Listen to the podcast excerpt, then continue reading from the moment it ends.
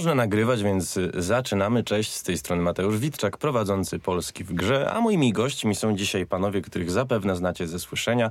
Y, Jest ze mną Bartosz Lewandowski Dzień dobry. Oraz Kuba Sikora, Dzień dobry. obaj z Roboto Global. Natomiast, no, panowie, tak naprawdę to ja dzisiaj u was goszczę. Znajdujemy się w studiu Roboto Global przy ulicy Dominikańskiej na warszawskim Służewiu. No i Roboto Global mm, mnie osobiście zainteresowało, słuchajcie, już samą nazwą, bo do niedawna nie jest tajemnicą, że funkcjonowało jednak y, jako troszeczkę y, inne studio. Y, Skąd w ogóle ten przymiotnik globalny się w nazwie wziął od zeszłego roku? To może na początek jeszcze takie małe dopowiedzenie, że e, Roboto Global to jest nazwa jakby całego naszego przedsięwzięcia, całej naszej firmy. A tu, gdzie się znajdujemy w tej chwili, mamy label, który się nazywa Roboto, Roboto Sound, owszem, tak, zgadza dokładnie. się. E, ponieważ historycznie oczywiście byliśmy bardziej Roboto Global, czyli zajmowaliśmy się e, e, lokalizacjami, testami funkcjonalnymi, lingwistycznymi. No a tu się znajduje nasze studio nagrań, które się nazywa Roboto Sound. Nazywa się Roboto Sound, bo to jest połączenie e, dwóch nazw de facto, ponieważ wcześniej tutaj, w tym lokalu, znajdowała się e, firma Saint-Tropez, e, którą zakupiliśmy i która z połączenia z nami stała się Roboto Sound. Także to poprzednio był nasz podwykonawca, razem robiliśmy przed 2020 rokiem wspólnie dubbingi. W 2020 po akwizycji otworzyliśmy Roboto Sound, rozbudowaliśmy kolejne studia i tak ono w tej chwili się właśnie nazywa. Y, Chwaliliście się w tym 2020 roku, wynotowałem sobie z waszej strony oficjalnej, że macie za sobą 308 projektów w cudzysłowie growych, nie znoszę tego przymiotnika, ale niech już będzie, E, 21 projektów voice actingowych, 43 QA-owe. E, Jak się wasz stan posiadania, jak się wasze portfolio zwiększyło od tego czasu? Znaczy ono się cały czas zwiększa w różnej dynamice. E, mamy pewne działy, które są ustabilizowane, które e, były z nami od wielu lat. Najstarszy historycznie oczywiście to jest dział polskich lokalizacji, także dubbingów, bo to bardzo ważna informacja, że to, że w tej chwili mamy swoje własne studio od dwóch lat, właśnie to Roboto Sound, nie zmienia faktu, że dubbingami zajmujemy się od ładnych kilkunastu lat. E, Także to na przykład jest stabilnie rozwijająca się część, ale już ma tyle lat, że wiadomo, nie masz takiej dynamiki jak niektóre nowe działy, na przykład testy funkcjonalne, które rozpoczęły się w Roboto Global, czyli w naszej drugiej siedzibie, tej głównej siedzibie, e, trzy lata temu i nabierają w tej chwili całkiem fajnej dynamiki. Myślę, że bardziej można patrzeć na, na zasadzie takiej, w jaki sposób, żeby zobaczyć dynamikę wzrostu w ogóle całości przedsięwzięcia, to myślę, że trzeba popatrzeć zarówno na e, zwiększającą się liczbę pracowników wewnątrz naszej firmy, kooperantów na zewnątrz i no, to też to się przekłada na obrót. Można powiedzieć, że rośniemy sobie w taki stabilny, ale dynamiczny sposób mniej więcej o jedną czwartą każdego roku w ostatnich latach. Tak można by to w wielkim skrócie e, opisać. Tak, czyli tą jedną czwartą można by dodać do tego 20 roku. Nie tylko rośniecie, ale też dywersyfikujecie działalność, o czym oczywiście powiemy, ale chciałbym zacząć od, no, takiego, i tu się brzydko zapożyczę, e, koru waszej działalności, rdzenia waszej działalności, bo firma niedługo, e, która zaczynała jako Roboto Translation, będzie obchodziła dwudziestolecie. No i e, Bartku, ty zaczynałeś jako de facto dziennikarz świata gier komputerowych i Klika. Stworzyłeś tę firmę właściwie w oparciu tylko o polski kapitał. Tutaj nie ma jak w przypadku Q-Locka, Testronika czy Lion Bridge'a funduszy zagranicznych. No i podstawowe pytanie, jakie chciałbym zadać, jak? To mamy na to, rozumiem, na te pytanie e, 40 godzin odpowiedzi, ale spróbuję w 40 sekundach. Kilka albo- minut, powiedzmy, krakowskim targiem. E, Ja czasami odpowiadam na to pytanie w taki oto sposób, że wydaje mi się, że jeśli robisz coś, co potrafisz robić, do czego masz pasję i do czego masz odrobinę cierpliwości i determinacji, to możesz osiągnąć właściwie wszystko, co sobie wymarzysz. Wiadomo, że nie ma jakiejś jednej prostej receptury, jak to zrobić. Ja uważam, że trzeba trzymać się intuicji, trzeba szanować ludzi, trzeba umieć się z nimi komunikować, trzeba szanować klientów, trzeba umieć e, rozwijać swój biznes w rozsądny sposób, tak żeby on się mógł dynamicznie rozwijać, a z drugiej strony, żeby, żeby nie miał jakichś zagrożeń, na przykład związanych ze zbyt szybką dynamiką wzrostu.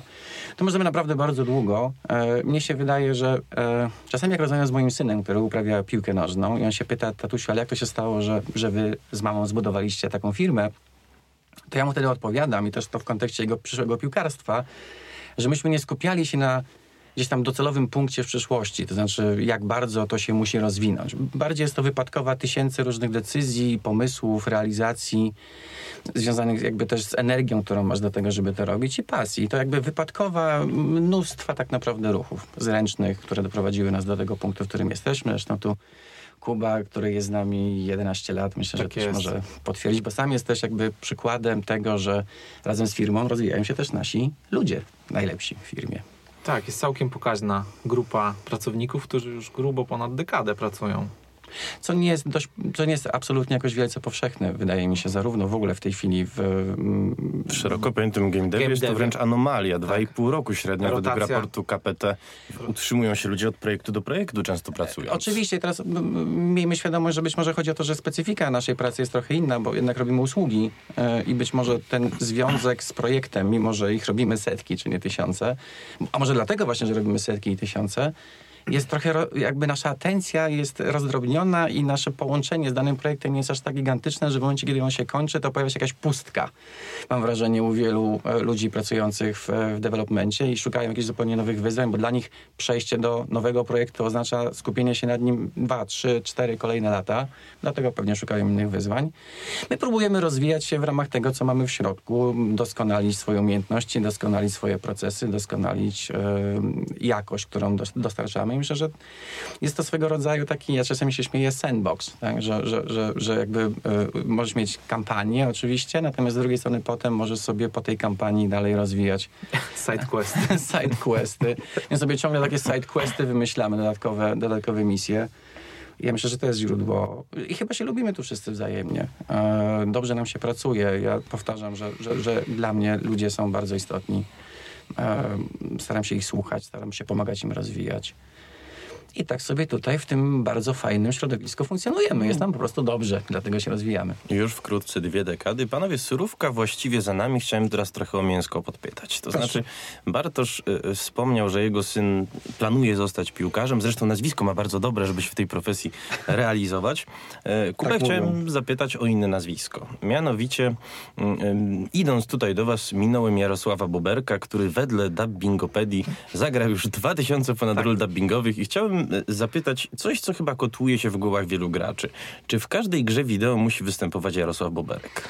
Absolutnie nie. No, trochę to się zrobiło mocno anegdotyczne już na, Tak. na wejściu, bo spośród setek, jeżeli nie tysięcy aktorów, którzy nas, od, nas odwiedzają, akurat dziś rano, kiedy mamy tą rozmowę i domyślałem się, że padnie to pytanie, zawitał do nas nikt inny jak Jarek Boberek i był pierwszym aktorem dzisiaj. Chciałoby się powiedzieć, że z tagarzami przechodziliśmy, tak. Dokładnie tak. Nie, no oczywiście był, był e, wziął udział w nagraniu do jednego z naszych projektów, ale mm, no nie no, absolutnie chciałbym to, to zdementować. Oczywiście dorobek Jarka jest, jest absolutnie imponujący. To jest absolutny tytan e, dubbingu polskiego, em, aktorstwa i lektorstwa też szeroko, szerzej pojętego. Ale no, tak odpowiadając najkrócej, no nie jest tak. Po prostu. Owszem, on, tak. on ma mm, dużo swego czasu zagrał, znaczy inaczej też powiem. Mogę mówić e, oczywiście o projektach, które my realizowaliśmy i jest coś takiego, że jeżeli mm, w danym projekcie obsadzamy tak zwanego główniaka, jak my to mówimy, postać główną, to jeżeli już raz kogoś obsadzimy w jakiejś dużej produkcji, to potem bardzo ostrożnie e, patrzymy z obsadzaniem tej osoby do głównej roli w jakimś innym projekcie. No nie wiem, no, jeżeli mia- miałbym to do jakiegoś konkretu sprowadzić, jeżeli mamy powiedzmy przykład, no nie wiem, na przykład cyberpunka, prawda?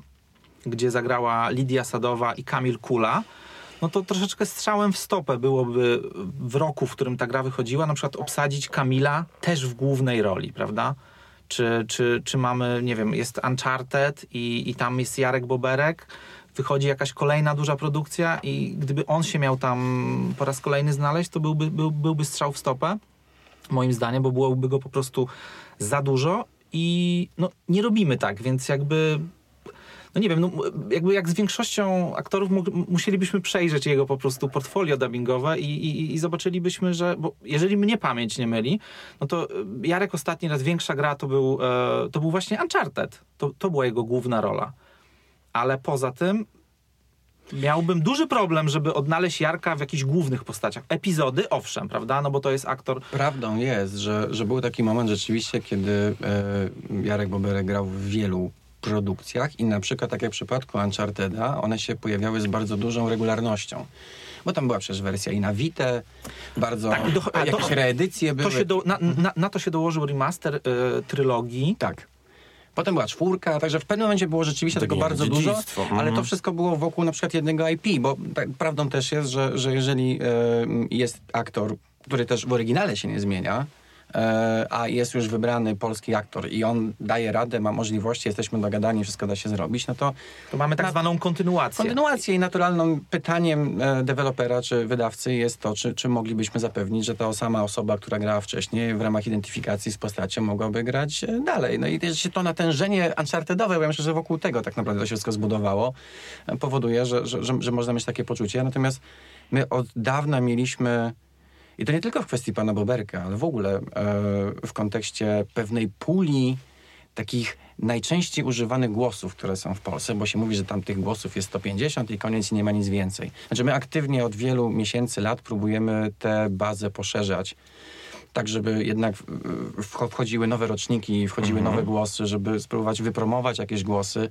No wiadomo, że y, jak Zdzisław Maklakiewicz w rejście, on lubi filmy, które już raz w życiu widział, to mam wrażenie, że z głosami dubbingowymi też tak trochę jest, że ludzie lubią te głosy, które już raz kiedyś słyszeli. Znaczy, no tak, bo też chciałbym powiedzieć jedną rzecz. To też nie jest przypadek, że te osoby grają, bo oni są po prostu elastyczni, to są po prostu świetni, wytrawni aktorzy, aktorzy głosowi, co też jest ważne. I właśnie jest o też to jakby- chciałem dopytać, słuchaj, bo e, nie wiem, ile liczy wasza baza aktorów. Ja jako słuchacz mam czasem wrażenie, nie tylko jeżeli chodzi o gry wideo, że mimo wszystko pewne nazwiska się bardzo często powtarzają i zastanawia mnie po pierwsze, czy rekrutujecie wśród studentów szkół teatralnych, a po drugie, na ile taki student szkoły teatralnej, który bardzo często jest, nie wiem, uczony impostacji chociażby, odnajdzie się, no właśnie, tutaj przed mikrofonem, kiedy musi zagrać, przecież nie tylko wypowiedzieć kwestii, ale na przykład, e, nie wiem, wykonać 38 krzyków bitewnych.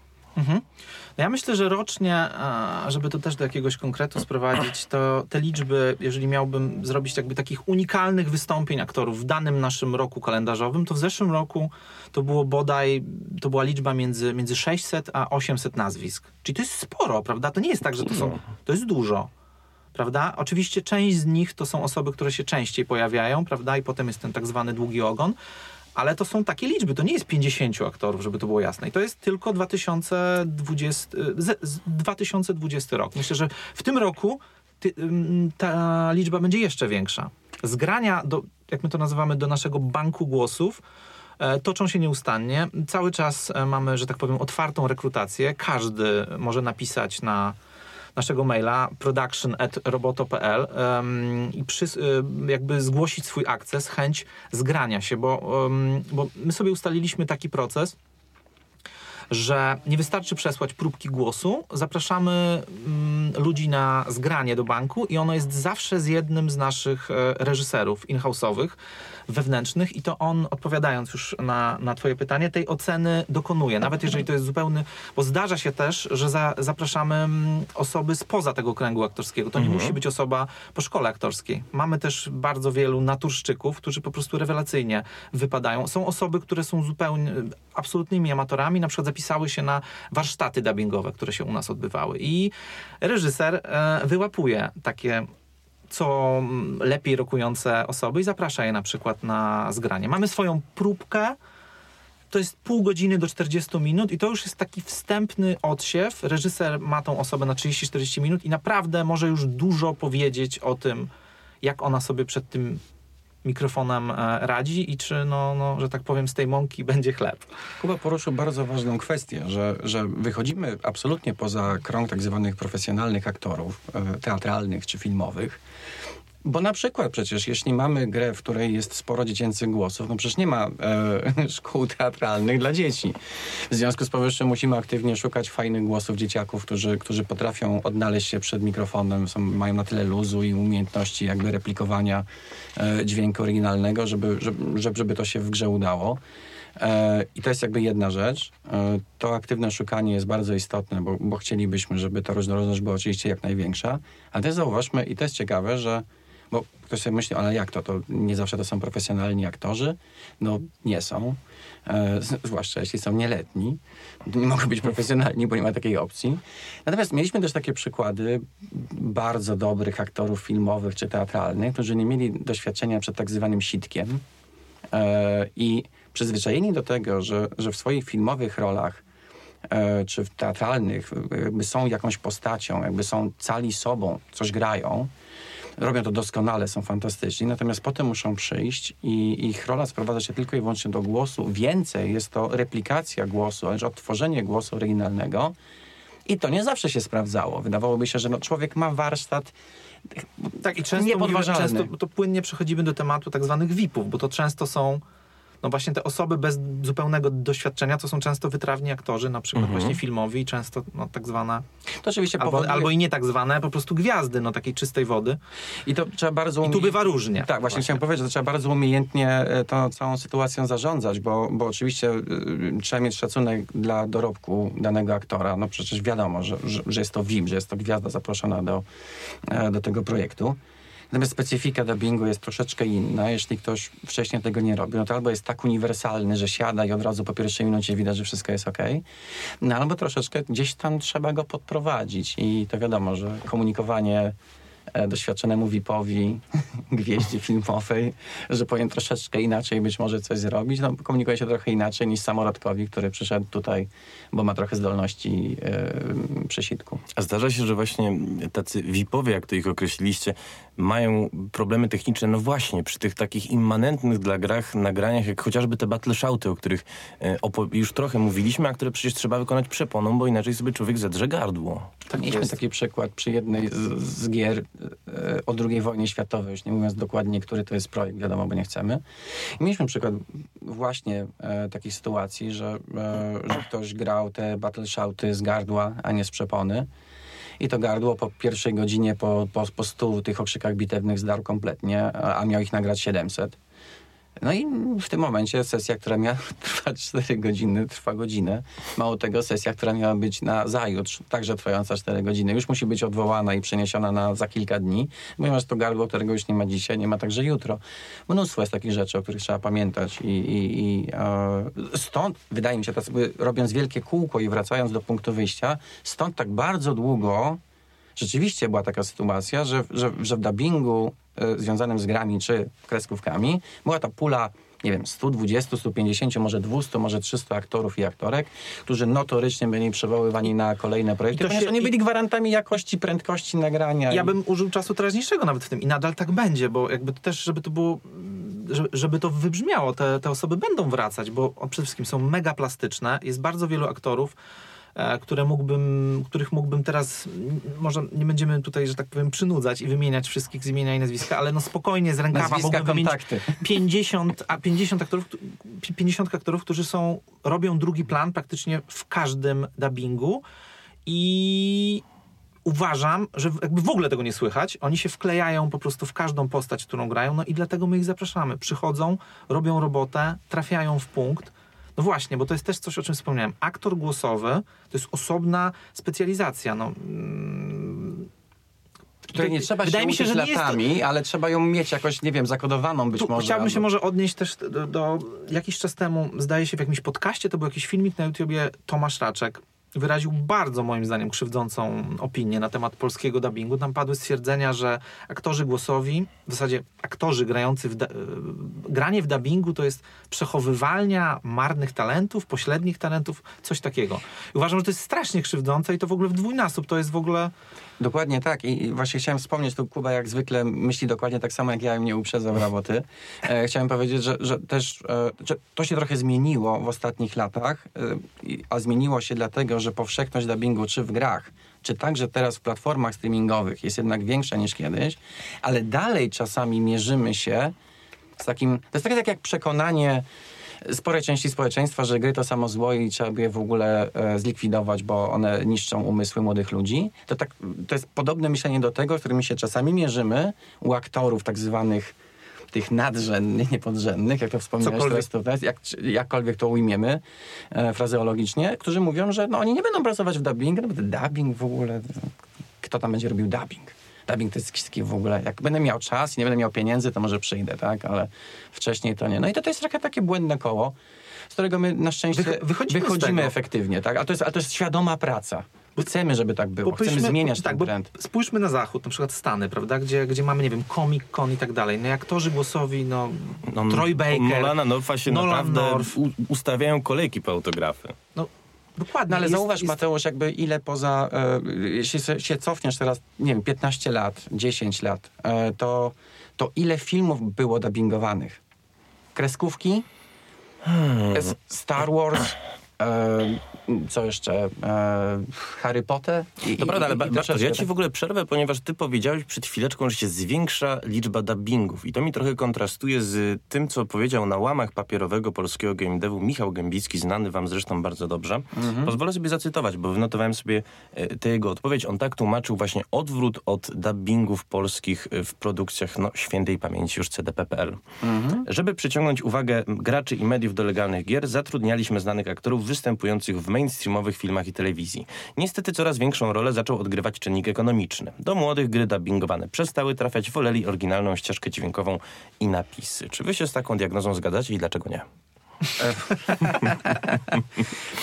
E, nie wiem, na jakiej próbce e, Michał Gębicki wysnuł taki wniosek. E, ja mogę tylko, słuchając uważnie tego, co przeczytałeś, skupić się na tym, że on wspomina tutaj o angażowaniu jakichś bardzo drogich VIP-ów.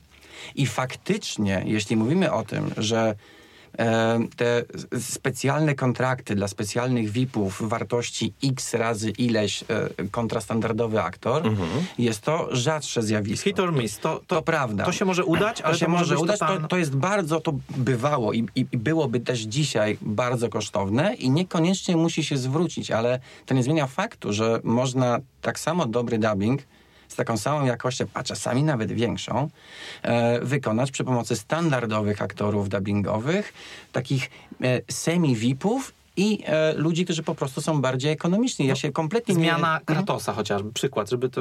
Kratos jest kimś innym, Z tak? Bogusława Lindy na, na Artura Dziurmana, no... Chwalmy pana, że to się stało tak naprawdę. Znaczy, e, żeby była jasność, ja uważam, że, że, że pan Linda sobie do, doskonale przy tym poradził. Wiesz co, mnie trochę chrzęści w uchu. Nie macie czegoś takiego, że mimo wszystko pewni aktorzy y, filmowi, teatralni, którzy już naprawdę są y, opatrzeni, zbyt mocno się wam wiążą w głowach z rolami, które... Całkiem możliwe. No. Jest tak i to jest czasami zasunęli. minus, ale też można tym e, grać często, można to ogrywać właśnie, bazować jakby Franz na... Maurer e, w świecie God of War, wiadomo. Natomiast ja też uważam, że, że pan Dziurman wszedł w tę rolę, a miał jednak wysoko postawioną poprzeczkę, ale nie tylko do niej doskoczył, ja uważam, że on ją przeskoczył. Może dlatego, że ta rola była tak bardzo pod niego, może dlatego, że ma taki akurat Jak taką barwę. jak Christopher Mhm. Może Judge. po prostu ma taką barwę głosu, że tak się wkomponował. Może po prostu też dobrze czuje materię. To jest, to jest mnóstwo wypadkowych, które trzeba gdzieś tam wziąć pod uwagę. I, i, i jeśli, jeśli ta teza, którą e, Michał Gębicki postawił, dotyczyła głównie aktorów VIP-ów, to ja bym się z nią zgodził, że jakby e, sami też odradzaliśmy wielokrotnie e, przesadę w, w, angażowaniu VIP-ów do danego projektu, zwłaszcza jeśli ktoś sobie wymyślił, że on potrzebuje sześciu, z czego dwóch to w ogóle ko- kosztuje jakiś gazylion pieniędzy, e, z czego dwóch w ogóle nigdy nie było w dubbingu. Pozostałych dwóch w ogóle to ma mało czasu, bo biegają między produkcjami e, teatralnymi, filmowymi i telewizyjnymi. Spięcie tego logistyczne to był zawsze problem. Koszty z tym związane były większe. To mnóstwo stresu i my czasami to odradzaliśmy, że ale może jednak byśmy, nie wiem, ograniczyli liczbę VIP-ów do jednego. A może lepiej te pieniądze, które, które ktoś chce asygnować e, w, w VIP-y, może warto było po prostu przeznaczyć na e, podniesienie jakości produkcji w ogóle bez VIP-ów, tak? Także, ale nie zgadzam się z tezą, tu fundamentalnie, że jest odwrót od polskich dubbingów. I ja Ale- uważam i widzę to po liczbie dubbingów, które wykonujemy, że tych dubbingów jest więcej niż było 10 lat temu, prawda Kuba? Oczywiście, że tak i no nie wiem, no my, my też e, dość skrzętnie często analizujemy feedback, nie tylko w prasie, ale też po prostu chcemy znać vox populi, Mhm. czyli zagłębiamy się często... Mm, że tak powiem, w odmęty YouTube'a, sekcji komentarzy na YouTubie albo na Współczuję różnych bardzo. serwisach. No to jest czasami... e, Ale to jest ten puls, prawda, że tak powiem, doświadczenie, puls em, tego, co, że tak powiem, mówią ludzie, a może wężej gamerzy i kurczę, no i to jest takie takie trochę błędne koło, bo, bo, bo, bo z jednej strony ten dubbing jest B, często, prawda? To No, jest zawsze po prostu B. ta stereotypowa, szablonowa opinia. Ale z drugiej strony, to jest, pamię- i to pamiętaj, jest, Kuba, pamiętaj, Kuba, że polski dubbing skończył się na Baldur's Gate, nie zapominajmy o tym. tak, prześladuje mnie ta fraza po prostu od ponad dekady. Ale co chciałem powiedzieć, że w ostatnich latach to, co ja obserwuję, jest to absolutnie taka moja subiektywna e, obserwacja, ale coraz częściej pada stwierdzenie właśnie, czemu nie ma tego dubbingu, albo nie włączę go, ale ma być. I, I gry są krytykowane za to, dlaczego nie ma polskiej wersji. I Nie Całkiem- mówię tylko o napisach, ale też o udźwiękowieniu, prawda? Całkiem niedawno była taka sytuacja, że równocześnie zdaje się e, twórcy Resident Evil chyba Znaczy, powiedzieli, że nie powiedzieć- będzie dubbingu. Konami na przykład, prawda? Dokładnie, Którzy- a, a równocześnie mniej więcej w tym samym momencie z, zupełnie inna skala projektu i zupełnie inny wydawca, czyli Biomutant do, e, do e, Koch Media THQ, który myśmy przygotowywali i to są zupełnie... Trzyosobowo. Tutaj ważne podkreślenie, że trzech aktorów tylko wzięło udział w tej sesji i to też jest y, wow, panowie. Z czego no. 90% jeden z nich, tak by the Tak. Coś niesamowitego. E, I, i, Tak, i, do czego zmierzam? Zanim jeszcze e, ten dubbing się ukazał, w ogóle zanim się jeszcze gra ukazała, to już przeczytałem mnóstwo komentarzy pod tytułem to macie moje pieniądze, Koch Media, bo wy dbacie o nas, polskich graczy. Jak można było w ogóle i zdaniem graczy pomyśleć, że ten Resident Evil ma być w ogóle bez dubbingu. Czyli zaczyna się, to co mówi Kuba tutaj, coraz częściej taka sytuacja dziać, że jak w Niemczech albo we Francji zrobienie tak zwanego AAA, czyli tego, tych, tych takich największych tytułów bez dubbingu niemieckiego czy francuskiego, to jest w ogóle strzał w stopę, że nikt tego nie robi. Że to jest, eliminuje... tradycja dubbingowa znacznie dłuższa. Tam telewizja nie miała przecież y, lektora, tylko właśnie aktorzy, którzy podkładali głos pod no, oryginalnych Dlatego być może u nas jest, jest, jest trochę trudniej część publiczności przekonać do tego, że, że dubbing może być wartościowy i łatwiej jest w branży gier niż w branży filmów, moim zdaniem, dalej. Tak. E, To też jest istotne, To też bo- jest istotne, bo, bo życie tej kultury wcześniej nie było, a tej branży gier to ja tu muszę powiedzieć e, otwarcie, że uważam, że jest gigantyczna zasługa po prostu Sony, które świadomie W 13 zamierzchłych lat, czasach 13 lat temu... inicjatywa Lokalizacja 2.0, prawda? To było, to było wydaje się w 2009. To było, 2009, ogłoszone było w 2009, tylko ja chciałbym przypomnieć, się pochwalić, że byłem twórcą pierwszego dubbingu Sony e, do Bass e, Mega Quiz, który był w 2007. I tu by też można zaryzykować Tak, tezę, tezę taką biznesową, że może to nie jest przypadek, że niebiescy, że tak powiem, versus zieloni, no niebiescy sobie lepiej radzą w Polsce. Ja czytałem kiedyś Jeżeli wywiad chodzi o ich obecność marketingową i, i, i, i, i Nie tak dawno temu nawet Mhm. przecież y, Zieloni wydawali psychonautów drugich, no i tutaj zabrakło pieniędzy, no nawet nie tyle na dubbing, ale na tłumaczenie i się rzeczywiście, słuchajcie, gromy posypały na Microsoft. Ale ja nie o tym. Y, Być może macie rację, bo ja sobie też zdaję sprawę z tego, że żyję w pewnej bańce takich własnych oczekiwań i gdzieś znajomych, a tymczasem pamiętam y, nie dalej jak dwa lata temu po premierze Jedi Fallen Order, tudzież w polskiej wersji, no bo przecież rozmawiamy w roboto, upadły zakon. Y, Ja bardzo chciałem zagrać w oryginał ze względu na to, że protagonistę kojarzyłem chociażby z roli w Shameless. Tymczasem Mhm. osoba, która korzystała z tego samego komputera, ustawicznie mi przełączała na polską wersję. Zapytana dlaczego, powiedziała, no bo jest dobra. No i jakoś się nie dała przekonać. to jest EA. Padło, Tak. słuchajcie, bardzo ważne zdanie, że być może lepszą przystanią dla dubbingu polskiego są gry niż filmy. Tymczasem z rozmowy z Bartoszem, jaką odbyliśmy jeszcze poza anteną, e, no Bartosz mi sygnalizował, że tłumaczenie gier wideo niekoniecznie musi mieć wiele wspólnego z tłumaczeniem filmowym. Czy mógłbyś trochę tę myśl rozwinąć? To nawet nie do końca tak, że one nie są y, w ogóle tożsame ze sobą, natomiast Mhm. mają pe pewne punkty, które powinny być troszeczkę inaczej przygotowywane. Ja tutaj y, piję głównie do kwestii różnicy między y, tekstem polskim przy tłumaczeniu dubbingowym, że pod dubbing, i tekstem polskim, y, który powinien się pojawić, kiedy to jest wersja y, z napisami. I tu rzeczywiście jest e, zasadnicza różnica. Właśnie przed, przed rozpoczęciem naszego e, podcastu opowiadałem Ci właśnie o historii pewnego dubbingu, który stworzyliśmy, który to jeden recenzent ocenił jako fantastyczny. Wszystko mu się podobało. Odniesienia kulturowe, jakieś intertekstualne uśmieszki do publiczności, cytaty z polskich filmów z lat 80. Mówił, bardzo mi się to podoba. Po czym, ale wiecie co, e, drodzy moi odbiorcy, włączyłem potem e, tę samą grę z napisami po polsku. No i tu muszę powiedzieć, że angielski troszeczkę rozjeżdżał się z polskim i jak to w ogóle jest możliwe. No to ja się odezwałem do człowieka, żeby opowiedzieć mu o tych takich właśnie tajnikach produkowania dubbingu. Odpowiedź jest prosta i to jest kwestia techniczna. Nie tak ma drugiej wersji pod napisy w grach, tak? To znaczy, jest tworze, jeżeli jest polska lokalizacja przygotowywana dubbingowa, to, to te, ten tekst, który jest związany z dubbingiem, jest jedynym tekstem, który my przygotowujemy. Że my nie tworzymy odrębnej wersji pod napisy. Tak Do- zwanych cinematics, na, Dokładnie. napisów kinowych, które oczywiście powinny powstać, tylko nikt nam tego nie zleca. I teraz, a dlaczego mogłyby powstać? No to jest pierwszy powód, to właśnie ten recenzent wskazał, że, że jeśli zasysamy e, tłumaczenia e, z dubbingu do wersji tekstowej, a wiadomo, że w dubbingu jako twórcy tekstu polskiego mamy troszeczkę większą swobodę, swobodę w delikatnym odejściu od oryginału, to jeżeli ten sam tekst rzucimy do napisów i będziemy słyszeć tekst angielski, znaczy głos angielski, to faktycznie te odniesienia kulturowe, intertekstualne mogą się wydawać odrobinkę za daleko od oryginału. To nie przeszkadza, a jest fajne i jest akceptowalne w dubbingu.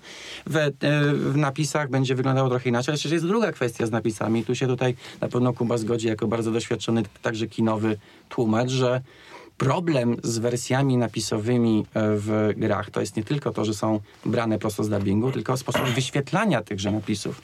Są pewne Tak, zasady. bez poszanowania jakby tych, tych, tych czasowo-przestrzennych ograniczeń, czyli często to są, nie wiem, w jakichś dużych RPGach zdarzały mi się napisy, które miały, nie wiem, cztery linie, prawda? No i to było jota w jotę, po prostu spisane to, co mówił Albo ciąg tekstu od lewa do prawa przez cały ekran I się jeszcze z ciągnący. ściągą, której się nie da w żaden sposób powiększyć. No widać Wiedźmin Tak, trzeci. rozwiązaniem tego problemu, e, no i to jest w sumie kamyczek do ogródka game devu szeroko pojętego, byłoby zrobienie po prostu jakby, nie wiem, accessibility options, op opcje dla przykład osób niedosłyszących. Owszem, mogłyby się wyświetlać te napisy dubbingowe, tylko one musiały być opisane, że to jest po prostu, to są napisy z dubbingu, a osobno powinny być zrobione napisy kinowe i to powinny być jakby osobny projekt. Pamiętajmy, to, że- To mógłby być nawet inny tłumacz, który by to to- zrobił. One by były odpowiednio skondensowane, skrócone, tak jak napisy w kinie. I Właśnie, by... bo ludzie tego y, jakby nie muszą wiedzieć, ale jeśli tworzy się tłumaczenie pod napisy do filmu czy do serialu, to, to, to, to jest to słynne, musisz skracać. Skracanie polega na tym, że tekst, który czytasz na ekranie musi być znacznie krótszy od tego, który jest wypowiadany przez aktorów, ponieważ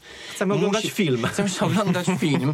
Jesteś przeciętnym odbiorcą, który nie zasuwa e, jak pociąg TGV z czytaniem i, i, i to ma ci naprawdę wchodzić bardzo niemalże podświadomie. Tam są mnóstwo różnych zasad. To jest ta e, piramida, którą musisz tworzyć, czyli że jakby dwie linie. Górna linia musi być krótsza od tej, od tej która jest pod 32 spodem. Nie więcej niż 32-36 znaków w linii. Właśnie dokładnie po to, żeby każdy odbiorca mógł z jednej strony przeczytać te napisy, a z drugiej strony skupić się na odbiorze gry. I teraz, to, a poza tym pamiętajmy, że te napisy, jak jesteśmy w kinie, to one są bardzo duże. A teraz siedzisz przed telewizorem na, kan- na kanapie swojej, grasz na konsoli, telewizor jest na przykład, nie wiem, 4 metry od ciebie, to nie tylko masz napis od lewa do prawa, który ma 140 znaków, to jeszcze jest tak maleńki, że właściwie go nie widzisz. W związku z powyższym wolałbyś posłuchać polskiego dubbingu. No. No i tu się kłania zresztą po raz kolejny accessibility, które równa się w pewnych przypadkach usability. Dostępność może oznaczać po prostu użyteczność dla każdego odbiorcy. A odnośnie do tego, co mówiliście o mm, różnicach między no, oryginalnymi kwestiami, a napisami dostosowanymi do polskiego dubbingu, to mi przychodzi do głowy chyba najsłynniejszy przykład. Mianowicie w Szreku drugim jest ta scena, w której ten y, wielki ciastkowy potwór w pewnym momencie pada pod naporem tam y, jakichś Tak wojsk i, i zam, wypowiada pożegnanie. w oryginalnej y, kwestii, y, oryginalną kwestią jest y, good, bodaj coś bardzo banalnego. W polskiej Bartosz Wierzbięta sobie zażartował no, ze sloganu bardzo popularnego, no i ten ciastkowy potwór wypowiada oczywiście pij mleko. I mleko. Tak jest. Natomiast panowie, chciałbym przejść do takiej no, fundamentalnej zgoła kwestii, mianowicie zapytać, jak to jest zrobione. No bo nie jest tajemnicą, że chociażby ten upadły zakon, o którym sobie dzisiaj trochę już rozmawialiśmy, no, pojawił się na polskim rynku równocześnie z premierami na rynkach zachodnich, de facto w regionach na całym świecie. Jak to technicznie właściwie przebiega? To znaczy, czy wy otrzymujecie jakieś materiały referencyjne od studia, od wydawcy, no z jakimś sensownym zapasem czasu? Jeśli tak, to jakim? I jeśli tak, to jakie to są materiały referencyjne? Na czym wy bazujecie? Pierwsze, co musiał powiedzieć, to zależy od projektu. Ale weźmy jakiś duży projekt, gdzie wszystko przebiega jak należy i, i, i jest zrobione lege artis. E, no, projekt ogólnie, najczęściej mówiąc projekt dubbingowy, mamy na myśli też w przypadku naszej firmy także projekt tłumaczeniowy. Także wszystko, wszy- wszystkie materiały referencyjne najpierw trafiają do, do działu tłumaczeń i Jakie to są materiały? E, oprócz samego skryptu, który też powinien być przede wszystkim e, logkitu tak zwanego, czyli całości skryptów i wszelkiej maści didaskaliów powinien być dobrze przygotowany, czyli, czyli ułożony jakoś chronologicznie, scenami, semantycznie. E, powinny być dobrze opisane postacie w nim i po prostu powinien być w nim finalny tekst. Mm, no to Przepraszam. tak jest. E, Bartek Rozumiem, się- że nie zawsze bywa. Oczywiście. Tak mi się oczywiście, wyrwało z młodej piersi. Oczywiście tak, nie. zawsze się dzieje. Więc na dobry początek e, potrzebny jest skrypt, czyli to de facto, co, co musimy nagrać. No właśnie, i do tego, co by się przydało? Mm, na pewno zarys fabuły, na pewno, na pewno jakieś playthrough, niekoniecznie całej gry, prawda? Jeżeli mamy jakieś open, open worldowe gry, pół godziny gameplayu, żeby tak, tak zwany ten look and feel złapać. Mm, czasami przydaje się i otrzymujemy to czasem e, w ogóle GDD, czyli cały Game Design Document. Zdarzają się takie projekty, co, co też jest super w projektach, gdzie, które też są w miarę sensownie rozplanowane, gdzie jest czas na to. Mówię oczywiście o sytuacji takiej idealnej. E, oprócz tego mm, metryczki postaci w miarę szczegółowe, dokładne, z jakimiś referencjami. Często designerzy też piszą na przykład, kogo mieli z tyłu głowy, prawda, że będzie to jakiś aktor w jakimś filmie, prawda, tam Samuel L. Jackson w Avengersach, przykładowo, żeby, żeby wiedzieć od czego się odbić albo w którą stronę iść i przy tłumaczeniu i, i, i przy późniejszym obsadzaniu tej postaci. No, no i przede wszystkim pliki dźwiękowe, prawda? Pliki dźwiękowe i, i, jeżeli są scenki fabularne, cutscenki tak zwane, no to też fajnie by było te cutscenki jednak mieć. A mieliście kiedyś taką sytuację, że tych metryczek nie otrzymaliście? Pytam od razu, dopowiem dlatego, że swego czasu ogrywałem w wersji polskiej i złapałem się na tym, że głosy postaci są dramatycznie niedostosowane do ich charakterystyk. Co więcej, zacząłem w ogóle skakać sobie po różnych wersjach językowych, również nie wiem, angielskiej, węgierskiej i za każdym razem było to samo. To znaczy, te postaci nie pasowały w ogóle do głosów, które z ich piersi się wydobywały. Tymczasem odtworzyłem francuską, oryginalną, no bo studiem jest studiem francuskim i naprawdę nie była ziemia. Mhm. No tutaj nie jestem w stanie się jakby konkretnie do, do, do tego odnieść. W ogóle z dubbingiem i z tłumaczeniem jakby kwestia jest taka, że ciężko jest uogólniać, jakby większość rzeczy jest anegdotyczna, czyli moglibyśmy mówić o konkretnych projektach. Więc e, Tam jest tyle punktów, e, które trzeba zabezpieczyć, które trzeba po, po kolei odhaczyć, e, że, że, że wystarczy, że jeden z nich gdzieś e, będzie kulał i, i, i- to wrzutuje w tym momencie na, na To całość jest kilka produktu. Tak, to jest to, o czym w, wspomniałem. E, tak, zdarzają się projekty. Te rzeczy wszystkie, które wymieniłem, ich może nie być. Może ich nie być w skrajnym przypadku. Niestety zdarza się to. Nie ma praktycznie nic z tego. Mamy tylko tekst, który jest niefinalny. Nie mamy referencji dźwiękowej. Zdarza się Mówimy to. o dubbingu. Tak? Znaczy, na czym polega dubbing? Dubbing powinien polegać na tym, że odtwarzamy jeden do jednego, oczywiście w kontekście kulturowym, to, co się dzieje w oryginale. I ja wiem, że to może brzmieć jak science fiction, ale to nie na palcach jednej ręki, tylko wielu rąk można by policzyć projekty, gdzie my graliśmy jakieś fragmenty duże na tak zwane biało, na biało, czyli nie mieliśmy w ogóle nic poza tekstem. I teraz wyobraź sobie, że musisz nagrać soundsync, czyli synchronizowane e, pliki dźwiękowe. Coś się dzieje na ekranie, ale ty nie wiesz, co się dzieje na ekranie, ponieważ go w ogóle nie widzisz. To jest raz. Nie masz nawet pliku dźwiękowego, to dwa. I musisz sobie wyobrazić, o czym jest ta scena i spróbować ją nagrać. Więc I oczywiście... my oczywiście bijemy na alarm zawsze, bo, bo, bo, bo No ale jak bo nie ma, chcemy to nie swoją ma. pracę wykonać jak najlepiej, ale Nie ma. czasami przy pełnej świadomości klient daje zielone światło na to i mówi po prostu róbcie, prawda? Czasami jest tak, że na przykład pierwszą wersję nagrywamy na biało, a potem udaje nam się tą naszą Na biało, przepraszam. No, to my tak mówimy to na biało, czyli, czyli po prostu z, z, z białą kartą w oryginale, tak? To znaczy nie ma, nie ma punktu odniesienia, punktu odbicia, referencji. To znaczy nie ma pliku dźwiękowego albo nie ma pliku filmowego. Masz na przykład tylko i wyłącznie oryginalny tekst i swoje własne tłumaczenie i musisz sobie wyobrazić, jak ta postać musi to powiedzieć.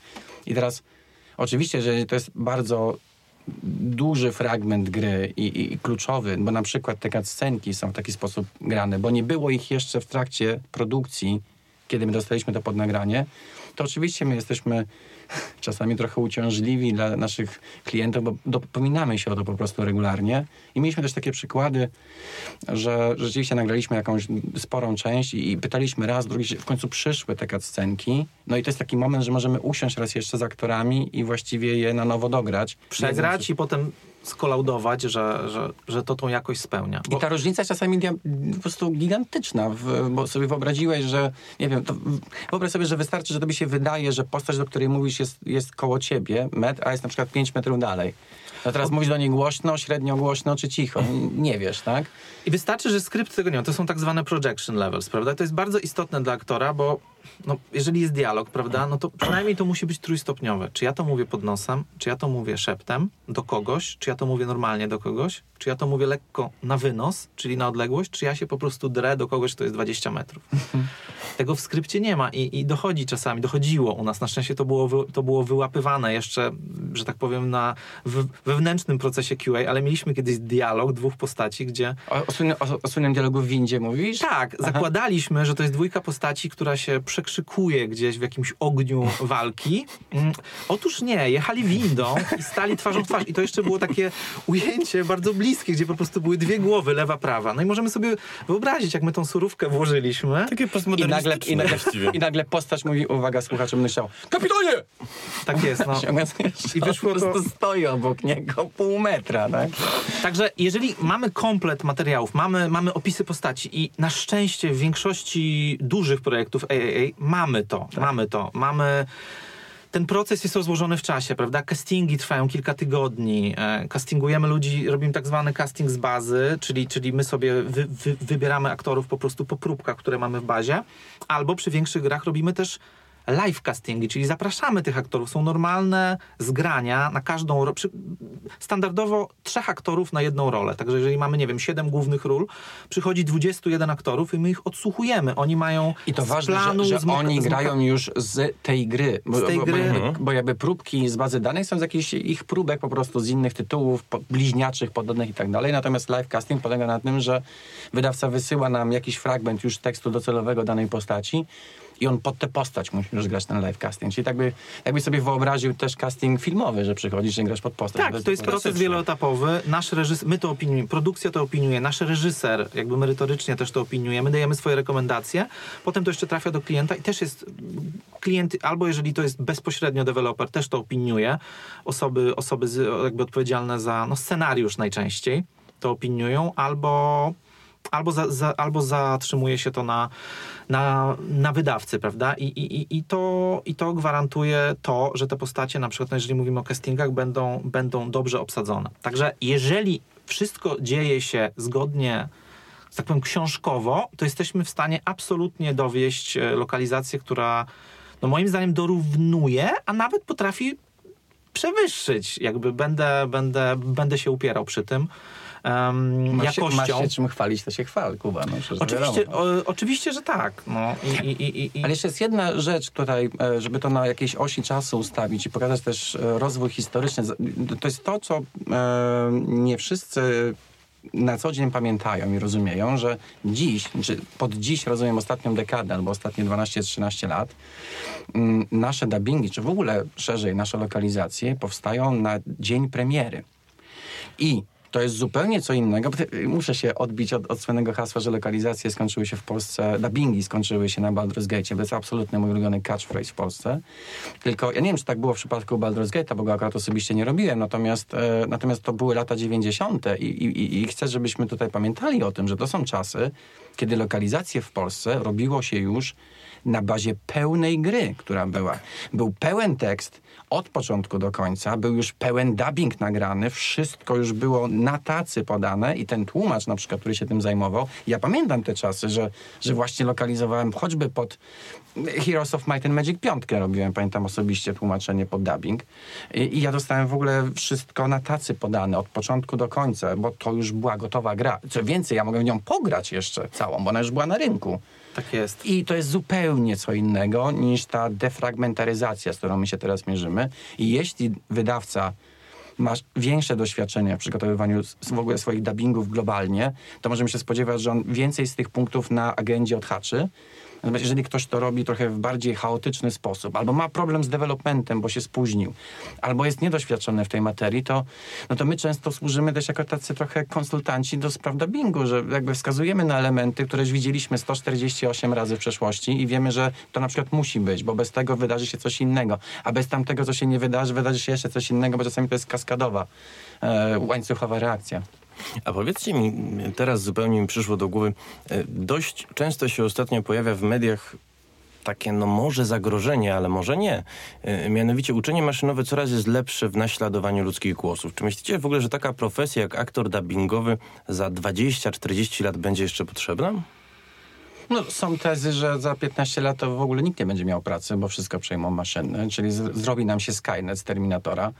Tak, Wolałbym, możemy- żeby to się nie wydarzyło, bo, bo ja myślę, że to, że, że my jako w ogóle społeczeństwo nie jesteśmy... W ogóle to jest, tutaj dotknąłeś jednego z moich koników, w której się dokształcam, czyli jakby po, polityka, makroekonomia, socjologia i tak dalej. E, praca jest nam potrzebna po to, żeby, żeby też mieć poczucie wartości tak naprawdę. I nawet jeżeli bylibyśmy tak bogatym społeczeństwem, które e, mogłoby sobie pozwolić na tak zwany basic income, czyli podstawową, e, podstawowe wynagrodzenie, bo wszystko inne robią maszyny. To jest mnóstwo socjologów, psychologów i w ogóle tych, którzy projektują przyszłość, e, że to będzie po prostu destrukcyjne dla naszej psychiki. Czyli zmierzam do tego. Nie, by- być może za 20-40 lat wydarzy się, ja, ja bym nawet nie ośmielił się e, robić projekcji na 20-40 lat do przodu. D- to, do czego można by się odnieść, też jakby w kontekście lokalizacji, tylko tyle, że nie głosowej, a bardziej tekstowej, że próby z maszynowym tłumaczeniem To trwają od dzieje, lat. Jest, tak. od, od lat trwają próby z tłumaczeniem maszynowym. Co ładnie- więcej, mamy jednego klienta, X nazwijmy to, który z uporem maniaka od lat wysyła nam coś, co on mówi, że jest potrzebne tak zwanego post-editing, czyli edycja po maszynowym tłumaczeniu. Upierając się, że to, co nam wysyła, nadaje się nie do tłumaczenia, tylko do edycji. że to jest diament, Niestety, który trzeba tak, oszlifować. Diament, który trzeba oszlifować, natomiast ten diament jest bardzo z piasku, chciałoby się powiedzieć, bo de, kończy się to regularnie tym, że my po prostu kasujemy całość tego maszynowego tłumaczenia i tłumaczymy to od podstaw tak czy siak, bo z tego się, bo teraz ważne jest, żeby wiedzieć, że e, jeśli to jest maszynowe tłumaczenie, które musisz teraz edytować, to czasami zajmuje ci o wiele więcej czasu próba stworzenia z tego fajnego tekstu, który się czyta, który jest e, stylistycznie poprawny, niż jakbym w ogóle to wszystko wykasował i zrobił od początku. Teraz głosy, może tak, może nikt nie. się jeszcze, ale nikt się jeszcze y, nie poważył.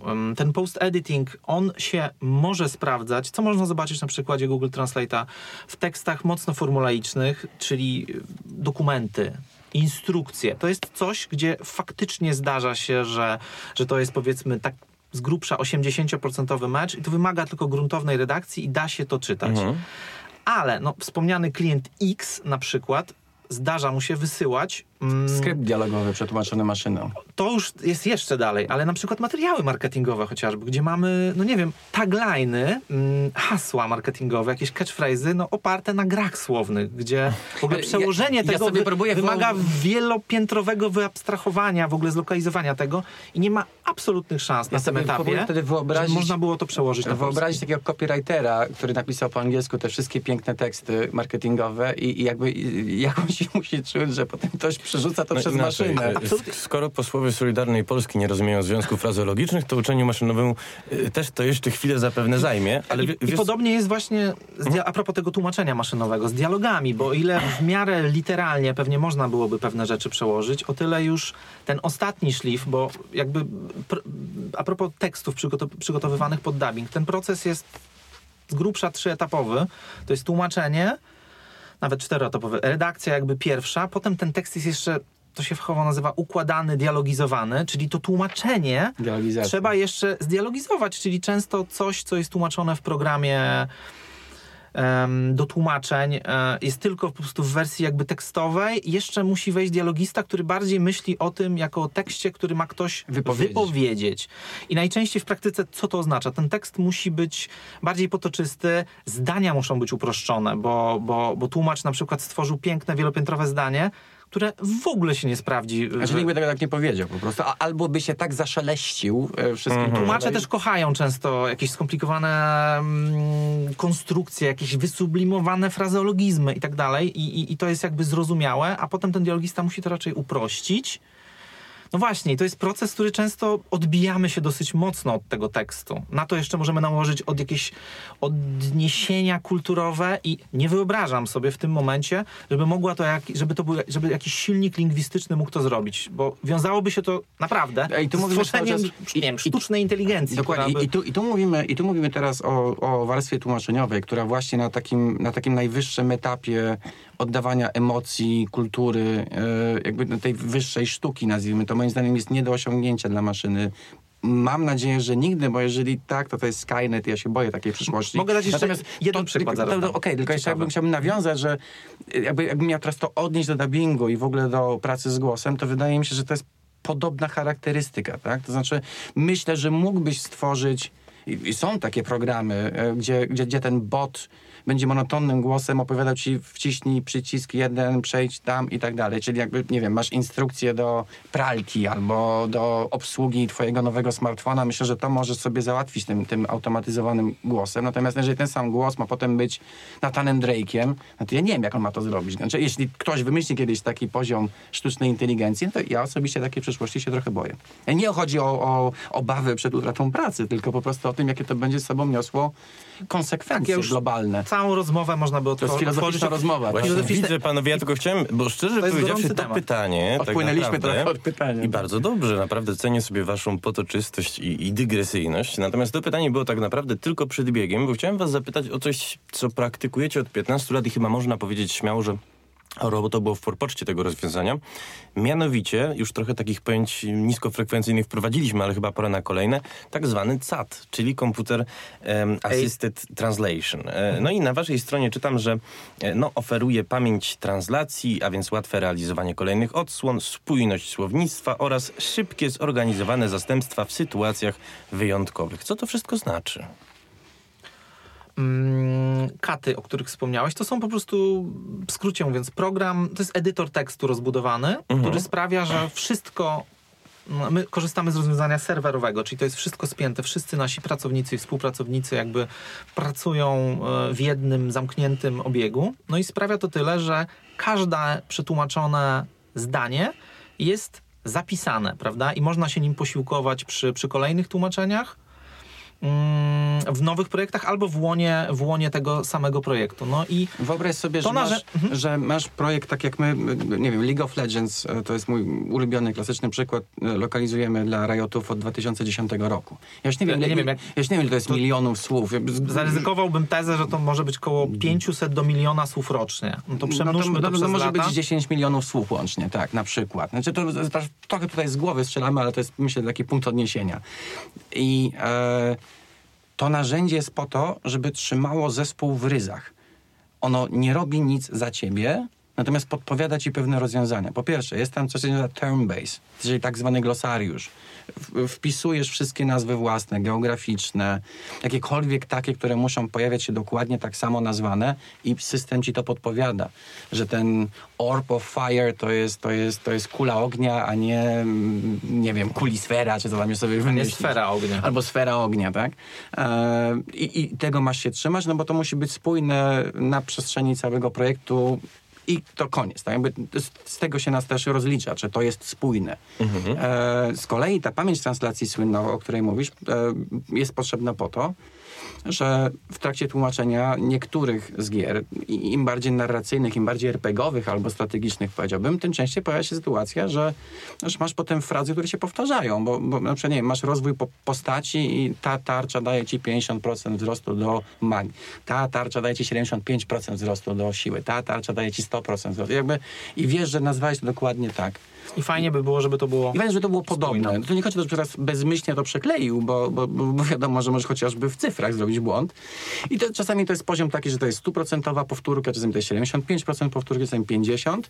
Natomiast dzięki temu jesteś w stanie, jesteś w stanie ty, czy każdy inny tłumacz w projekcie trzymać się podobnego stylu, podobnej frazeologii, e, jakby no, trzymać się gdzieś tam w ramach tego kanonu, który sobie dla danego projektu ustaliliśmy. I teraz tutaj wspomniałeś o tych, o tych zastępstwach, no dokładnie o to chodzi. Wyobraź sobie, że nie wiem, twój główny tłumacz łamie rękę, nie może przez kolejne 5 tygodni robić nic, musi na jego miejsce wskoczyć ktoś nowy, a projekt trwa już na przykład, nie wiem, 6 tygodni.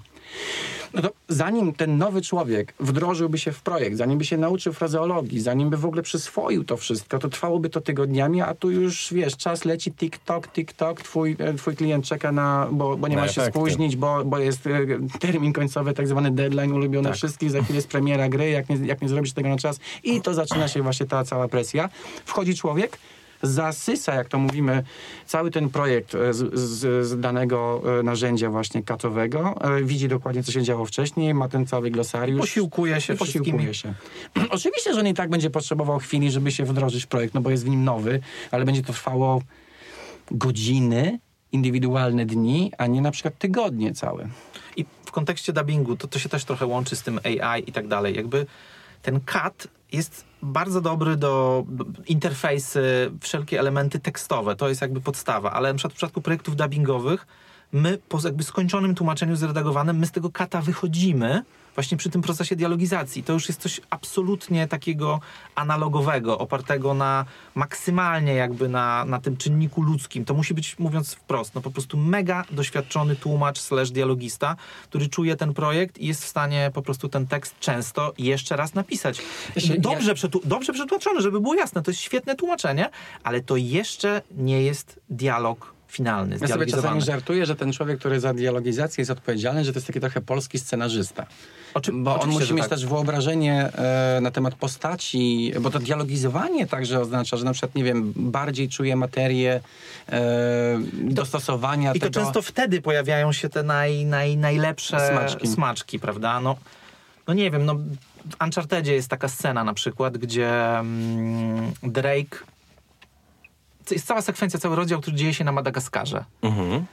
I Drake, polski Drake, czyli Jarosław Boberek na bazarku spotyka kogo? Lemura, który do niego podchodzi i wchodzi mu na ramię. To jest krótka scenka, to trwa 5 sekund. Nie wiem, czy, czy w każdym przebiegu gry można to wywołać. No i, i co mówi... Nie pamiętam, co, co po angielsku mówi Drake. Pewnie Coś karmi go... Mhm. Tak, hej mały. A po polsku e, Jarek Bo- Boberek do niego mówi no hej królu. Prawda? Jarek Boberek mówi sam do siebie de facto. To takim sam do siebie, Prawda? tak? Masz dwuwarstwowy I to punkt jest- odniesienia. Kurczę, jakie I to to- meta. to jest bardzo meta, prawda? I bardzo wymowne. I no, no nie wiem, czy coś takiego Ja- mógłby stworzyć silnik tłumaczeniowy. Czasach- Na razie nie. W czasach, w których jeszcze, jeszcze częściej angażowałem się jakby osobiście w tłumaczenie, redakcję i dialogizację także, no teraz to niestety jest bardzo rzadkie y, z tytułu tego, jak, jakich rozmiarów y, przedsięwzięcie przyszło mi y, nadzorować, to to była moja ulubiona część y, naszej pracy. Znaczy ja ubóstwiałem wrzucać te punkty odniesienia do filmów, do, do książek, do, do postaci, które są nam kulturowo bliskie, zdając sobie sprawę z tego, że prawdopodobnie ten kod kulturowy wyłapie może, nie wiem, co trzeci, a może co piąty, a może nawet co dziesiąty odbiorca, tylko ja właśnie do niego puszczałem takie czułe oczko. Nawet jeżeli jest was tylko 5%, to ten, kto to zobaczy, po prostu uśmiechnie się pod wąsem, widząc, że aha, no tak, to Wiesz co, to od, od, zabawne. odległa będzie co prawda historia, natomiast ja pamiętam, e, jak pacholęciem będąc, czytywałem komiksy Gigant, w których takich odniesień była masa. I to wiesz, i do Mickiewicza, i do Słowackiego, i do Norwida, do takiej klasyki de facto. E, Natomiast doceniłem je dopiero po latach, ale, ale dalej oczywiście trzymam w głowie. E, Panowie, chciałem wam jeszcze zadać dwa pytania w cenie jednego. E, Widziałem, że macie wśród zrealizowanych projektów takie gry jak Cotteries of New York, myślę tutaj o visual novelce od Drew Distance i My Brother Rabbit, tłumaczenia. No i zastanawiam się, czy takie tłumaczenia są rentowne, no bo mówimy o dość niszowych gatunkach, zresztą My Brother Rabbit było takim punktem zwrotnym w karierze Artifex Mundi, które później przeszło na model free to play. I druga sprawa, ponieważ jest teraz głośno o bardzo no, ogromnym wyzwaniu, jakim będzie tłumaczenie Disco Elysium, projektu nietypowego. Czy wy byście się e, takiego projektu o takiej skali podjęli? To może ja bardziej, bo to, to, to jest poza studia pytanie. Tak jest. E, właściwie mu- musielibyśmy doprecyzować, czy ty pytasz nas o to, czy to jest dla nas opłacalny projekt, czy to jest dla klienta opłacalny projekt. Może dode, dodefiniujmy to, czy, jakby, czy pytasz, czy klientowi opłaca się robić te tłumaczenia, czy, czy nam się opłaca robić te tłumaczenia. Wam się na pewno opłaca robić te tłumaczenia. Dostajecie pieniądze. Natomiast czy właśnie niszowa visual novelka i niszowa przygodówka, która naprawdę nie zdobyła rozgłosu na świecie, no jest... Nie jestem w stanie się odnieść do indywidualnych przypadków, bo też nie zawsze my dostajemy potem wyniki sprzedaży z e, konkretnego tytułu, który akurat lokalizowaliśmy na wiele języków, bo tu Mhm. mówimy o sytuacji, w której, której bardzo często są to multijęzykowe tłumaczenia. Bo to jest, my tu się skupiamy oczywiście teraz cały czas na dubbingu, bo to jest clue e, naszej rozmowy, natomiast pamiętajmy o tym, że ten dubbing to jest jakaś jedna trzecia, jedna czwarta naszej działalności, cała reszta to są właśnie globalne usługi, stąd Roboto Global i właśnie te multijęzykowe tłumaczenia to jest, to jest cały czas rosnąca część naszego przedsięwzięcia i e, oczywiście, że to się w masie swojej globalnie opłaca. E, Jest pewna pula języków, tuzin, które, które są niemalże obowiązkowe w sytuacji, w której masz właśnie narracyjną grę. E, I to ty jako deweloper czy wydawca musisz wiedzieć mniej więcej, jaki jest twój budżet, e, czego się spodziewasz po, po danej lokalizacji, jakby jakiego wzrostu sprzedaży się spodziewasz. Zresztą taka mała dygresja, myśmy parę lat temu parokrotne edycje, dwie czy trzy zrobiliśmy takiej analizy na bazie Steam Spy'a, jak się przekłada lokalizacja w danym gatunku, danego języka na sprzedaż w danym terytorium.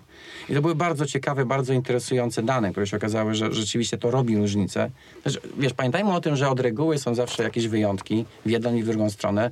Natomiast no, globalnie oczywiście, że to jest, e, że to jest odpłacalna rzecz dla, e, dla naszych klientów, bo więcej, no, te narracyjne gry, jeśli one są w... To nie jest tak, że to ci daje gwarancję, że sprzedasz bardzo dużo kopii w danym terytorium. Natomiast Pytanie, czy zasadne jest w ogóle powiązywanie tego? bo znaczy, to, znaczy, nie chodzi o to, że na pewno nie sprzedasz niektórych gier w odpowiednio dużej ilości w danym terytorium, jeśli to jest niezlokalizowane, ponieważ jest zbyt wąska pula odbiorców, którzy bardzo skomplikowaną narrację w języku oryginalnym zrozumieją. I to znowu I tu wracamy do, Disco naszych baniek. Które Do słuchajcie, Elysium- zdania wielokrotnie złożone, wymagające pełne intertekstualnych odniesień, wymagające no, pewnej znajomości w ogóle filozofii politycznych. I ktoś się za to wziął. No niewątpliwie będzie to projekt, który będzie szeroko komentowany. Czy wy macie, nie chcę mówić, bo to źle zabrzmi, zasoby intelektualne, ale czy macie ekspertów właśnie w tego typu dziedzinach, którzy byliby w stanie tak trudny projekt e, no, przygotować z należytą Kuba, starannością? mo, może opowiedz o e, Torment Tides of Numenera, mój ulubiony A to projekt. żeście robili Tormenta?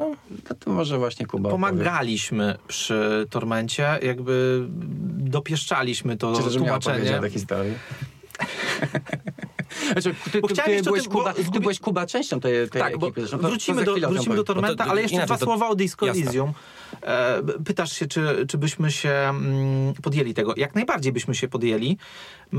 Mamy zespół. E, myślę, że bez problemu byśmy skompletowali tłumaczy, ale przede wszystkim też redaktorów. Mhm. I nie wiem teraz, jakby myślę, myślę na głos. E, Na pewno dołożylibyśmy jeszcze jakąś redakcję merytoryczną. Pewnie zrobilibyśmy sobie coś nieszablonowego, czyli jakąś, kurczę, nie wiem, kolaudację tego tłumaczenia i redakcji, bo mielibyśmy pełną świadomość, z czym się mierzymy, bo ten tekst My się zawsze jest śmiejemy, że wybitny. są projekty, które robisz e, dla zysku, są projekty, które Tak. robisz dla sławy. E, Więc to byłby zakładam, na pewno że ta- to byłaby na pewno ta druga kategoria. dla sławy. To, to, Mhm. to nie jest coś, na czym ty jesteś w stanie zbić nie wiadomo jaką Mhm. fortunę, nawet jeżeli tam jest ponad milion słów. E, natomiast e, my od to jest bardzo ważny też element naszego funkcjonowania. To przy okazji niedawnego e, podcastu do Parpu o tym wspominałem, że my byliśmy, i to jestem pewien tego, pierwszą firmą lokalizującą gry w Polsce, która już kilkanaście lat temu zaczęła zatrudniać ludzi na miejsce. Jakby tworzyliśmy team wewnątrz firmy, taki nazywamy in-house'owy, który e, część z tych ludzi dalej z nami jest, czyli oni przetłumaczyli setki projektów do tego czasu e, i, i, i też jakby każdy z nich ma jakąś specjalizację. No jeden bardziej lubi być, nie wiem, przy wyścigówkach, inny się lepiej sprawdza w, w, w grach wojennych, jeszcze inny woli e, narracyjne RPG, ktoś lubi League of Legends i tak dalej, i tak dalej. Więc jakby A do tego jeszcze dochodzi, oprócz tych specjalizacji, że właśnie są preferencje i tak dalej, ktoś się zna na militariach, ktoś, ktoś siedzi bardziej w modzie, zdarza nam się zatrudniać e, konsultantów też merytorycznych przy niektórych projektach. Przy Total Warze mieliśmy, mieliśmy historyka, który... Albo na- archeologa, już nie pamiętam. archeologa, który naczytywał na, na, nazwy miejscowe, jakichś ludów, miejsc, e, miejsc e, najróżniejszych i cała ta warstwa właśnie onomastyczna, związana z, na, z nazwami. Y, Bar, y, W pewnym projekcie o samurajach na przykład zatrudniliśmy japonistę, który, który, z którym się skonsultowaliśmy nie tylko w kwestiach związanych z tekstem, ale też e, w kwestiach związanych z wymową. Nawet nie zapisem, a wymową nazw, imion i tak dalej, prawda? I stąd na przykład były te zmiękczenia, prawda, które powinny być, które nie są tak powszechne, bo, bo większość, znaczy może nie, nie wiem, no ale no, Chodzi o Shogun na przykład? Shibuya versus Shibuya, prawda? Sushi versus sushi, prawda? I, i, i, i itd. i te odmiana nazwisk na przykład japońskich, e, czy, czy, czy nie wiem, czy pojawiały się w tej Przez- grze przez- haiku, prawda? Tak. I, i, I musieliśmy, e, trzeba było rozkminić całe metrum, e, którym się rządzi haiku, prawda? Żeby zrekonstruować to napisane po angielsku lat- haiku, Mhm. napisać je po polsku, prawda? Także Przez wiele lat mieliśmy na przykład taką sytuację, tłumacząc gry wyścigowe duże, e, że jeden z naszych e, pracowników, który nie jest lingwistą zresztą, ale wie wszystko o motosporcie tak naprawdę, był naszym konsultantem w kontekście na przykład technicznych e, części e, tej gry, czyli, czyli, czyli cze- no, takiej maszynowej części e, jeśli chodzi o te właśnie gry wyścigowe. jest. Mhm. A Torment, o którym już wspomnieliśmy, również milion słów, również gra bardzo trudna lokalizacyjnie, bo e, Obsidian miał takie słowotwórcze ciągoty, e, no i Ale, musiał... ale nie mówię o tym tormencie, mówię o tym drugim No, tormencie. Tides of Numenera i mówię Mhm, o okej. Ta- obsydianowym, nie mówię o Black Isle i klasycznym okej. Planescape Torment, z Dobra, którego zresztą mam tatuaż, więc nie rozmawiasz tutaj z osobą, która by nie znała, nie znała zagadnienia, Bartku. Dobrze, sprawdziłem na szybko. Pomagaliście Techlandowi, o co biega? E, no, to Kuba, ty czy ja? Gruntownie przeredagowaliśmy tą grę. To jakby ws- wspomniałeś, Bartku, pewnie o tym ze względu jakby na, na skalę przedsięwzięcia. Um, I też kwestię merytoryczną, bo, bo przy Tormencie też um, jedna z naszych um, tłumaczek jest e, no naprawdę zagorzałą fanką e, tej serii. Znaczy funkcjonuje w społeczności, Społeczności w ogóle. i tak dalej. Mhm. Na Grimoire, Grimoire Grimoire Sferowca. Sferowca, Tak klasycznie, oczywiście. Więc, więc tam właśnie em, tłumaczką slash redaktorką była, była, była właśnie osoba jakby współtworząca ten, em, ten serwis. No i tam właśnie dochodziły te kwestie merytoryczne, że pamiętam, siedzieliśmy od nowa, praktycznie przejrzeliśmy cały glosariusz. No można się domyśleć, Mhm. jak duży musiał być glosariusz e, Numenery. Przejrzeliśmy książki, jakby czytaliśmy najpierw w ogóle Numenery, cały system. Potem przejrzeliśmy glosariusz. To były długie tygodnie. Si- Siedzieliśmy w naszej sali konferencyjnej z mapami i tak dalej. Na nowo jakby nazwaliśmy ten świat cały, w całości, od nazw przez, przez no nie wiem, przedmioty, no wszystko, co miało nazwę własną. Także no mówię, to były tysiące, tysiące A elementów. potem I mieliśmy wtedy cztery usi- miesiące Tak. i, i to siedziało chyba sześć osób w tym samym pomieszczeniu, w biurze. Tu znowuż ta, ta kwestia tej takiej zespołowości i, i wymiany intelektualnych myśli wewnątrz danego pokoju dla danego projektu przez cztery miesiące. E, naprawili nasi wybitni lingwiści milion trzysta tysięcy słów.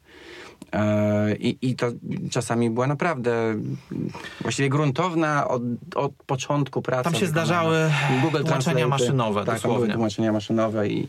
Tak. No i można, ale to, i tu można oczywiście wrócić zaraz do tego kata, tak? Czyli robiliśmy to wszystko oczywiście w narzędziu kat, żebyśmy tę spójność mogli wewnątrz utrzymać. To, to się wszystko da, e, da zrobić. Ten, ten, I rzeczywiście ten Torment był, e, ja powiedziałbym, że mniej dla pieniędzy, bardziej dla sławy. Tym bardziej, że też musimy pamiętać, Mateuszu, że ci nasi tłumacze, lingwiści, no i w ogóle ludzie, którzy dla nas pracują, to w większości są pasjonaci też gier wideo, którzy mają jakieś swoje własne preferencje, w co lubią grać, co jest ich ulubione. I teraz e, czasami kolejki się ustawiają do tego, żeby właśnie takiego tormenta zrobić. O Jezu, będzie torment, ja chcę robić tormenta.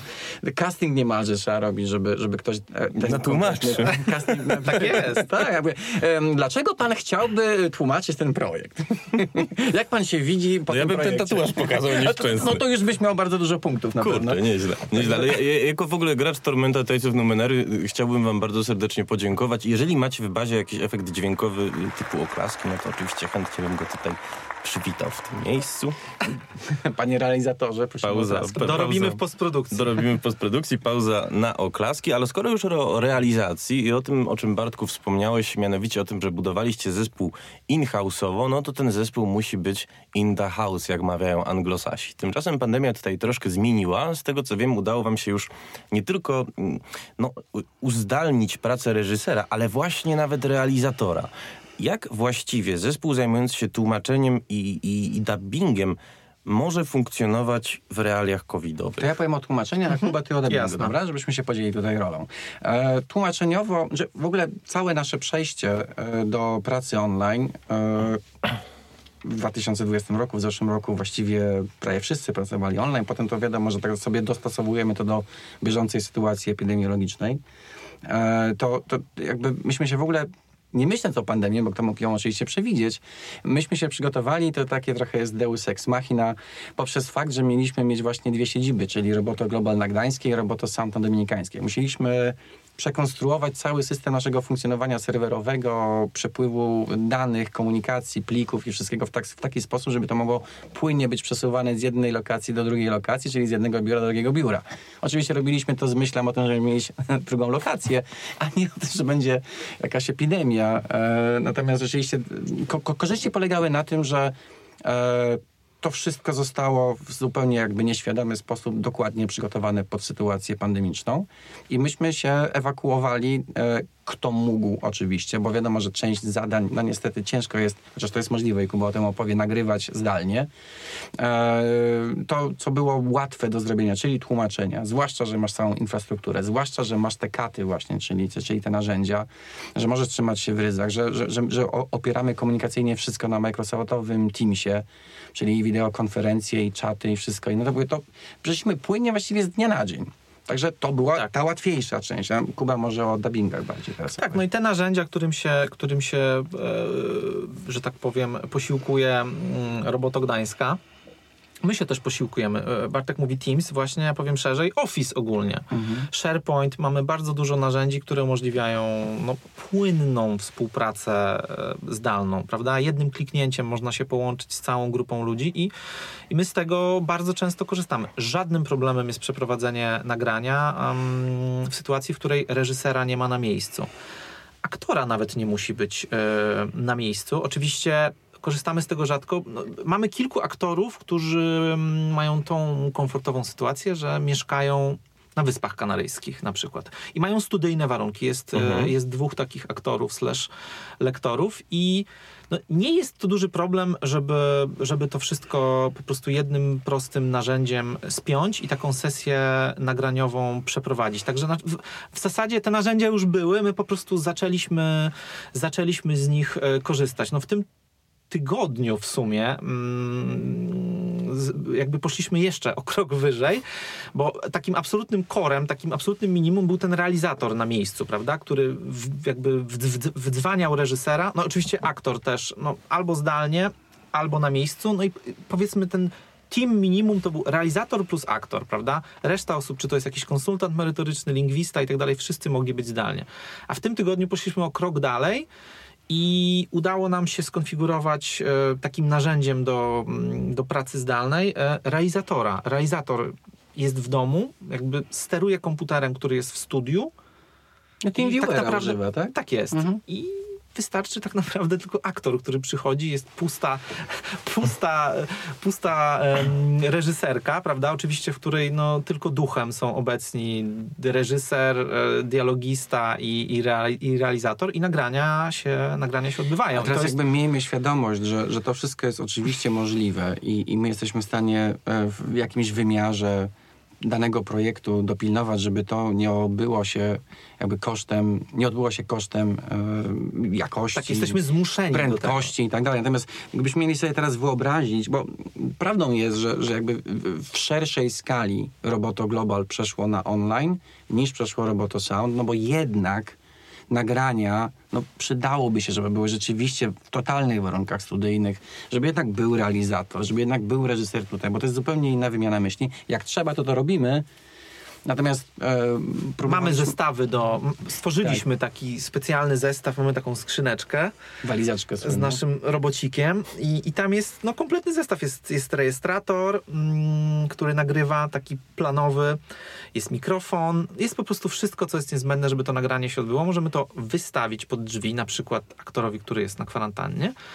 Prosimy go, no, większość ludzi jednak no, nie ma warunków studyjnych w domu, więc prosimy, żeby nie żartuję teraz, e, wszedł do szafy na przykład, albo Do Narni, żeby do wszedł. narni, albo w- garderobie, albo nie wiem, przykrył się kocem, żeby maksymalnie po prostu wytłumić wszelkie jakieś odbicia i, i, i, i że tak powiem, elementy akustyczne, które mogą, mogą to nagranie negatywnie na to nagranie wpłynąć. No skoro łączymy Zeppelini się w windzie nagrywali, to może szafa też jest jakimś rozwiązaniem. Łączymy się Teamsem i, i, i nagrywamy, prawda? Aktor wciskarek, wszystko jest w zapisie i oczywiście nagrywa. wiadomo, że prędkość e, nagrywania tej sesji, e, Potem- komunikacyjne potencjalne problemy, tam, tam- jest mnóstwo rzeczy, które mogą nie pójść, więc gdybyśmy mieli teraz wszystkie nasze dubbingi i wszystkich naszych aktorów i, i w ogóle wszystkie nasze sesje nagrywać zdalnie, Nie, nie, no, to by się- no, to byłoby to trudne ekstremalnie i myślę, że wyczerpujące też dla wszystkich, także I to, I próbowaliśmy- to słychać w dubbingu jakby szerszym, bo właśnie to nie jest tak, że tylko u nas właśnie. jest ten problem, bo jeszcze kiedy w zeszłym roku, kiedy byliśmy jeszcze w tej, że tak powiem, pierwszej fazie tej pandemii i, i, i naprawdę padł blady strach na, na cały świat, a gry musiały się ukazywać i te nagrania odbywały się zdalnie też za granicą. No przyznam szczerze, że przy niektórych projektach, przy niektórych nagraniach to było słychać po prostu, no, no ewidentnie po prostu rechotaliśmy czasami, że no ewidentnie ktoś to, nie wiem, no w szafie nagrywał albo Ale to wiem, też w toalecie pewne rzeczy- nagrania były. rzeczy- I mówię o, o źródłowych nagraniach Mhm. angielskich, prawda, także na przykład tutaj w tak może nieoczywisty sposób pandemia też piętno odcisnęła, na przykład na, japo- na jakości Ale w pewnym prawda? sensie e, to zauważyliśmy z lekkim opóźnieniem. Znaczy, gdybyś zapytał na przykład nas, nie wiem, czy masz takie pytanie na liście, w jaki sposób wpłynęła pandemia na funkcjonowanie nasze przez dwa lata i jakby na poziom obrotu, jakby ilości projektów i tak dalej, to, to jakby nie wpłynęła na pewno negatywnie, no bo jednak rościemy dalej o tę jedną czwartą mniej więcej rok do roku.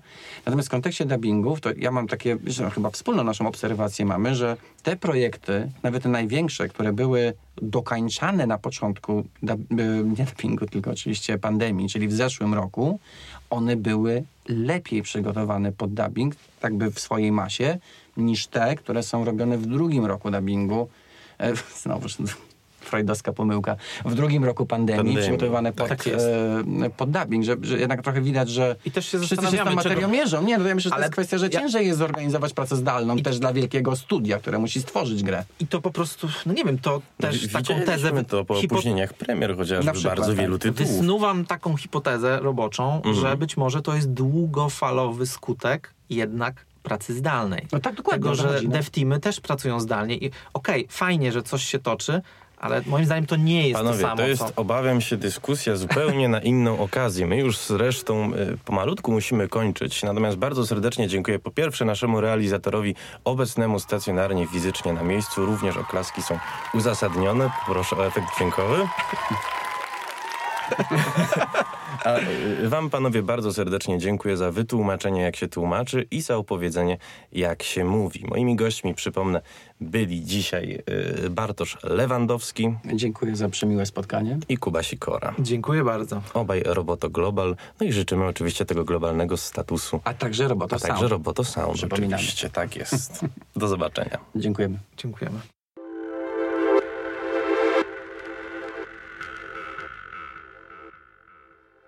Partnerami naszych audycji są Totalizator Sportowy, Fundacja Orlen i Fundacja ARP.